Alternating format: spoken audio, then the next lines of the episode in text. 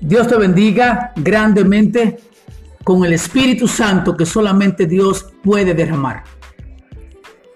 Aquí podrás encontrar lo que tu alma está necesitando, lo que llena el vacío de tu corazón. Palabras del Señor, palabras que edifican, que transforman, palabras que construyen una fe inquebrantable. La fe de Cristo Jesús nuestro Señor. Por eso te has preguntado, ¿qué necesito? ¿Cómo lo encuentro? ¿Y a quién debo dejar entrar en mi corazón? Solamente Jesús, el camino, la verdad y la vida. Solamente Cristo Jesús, el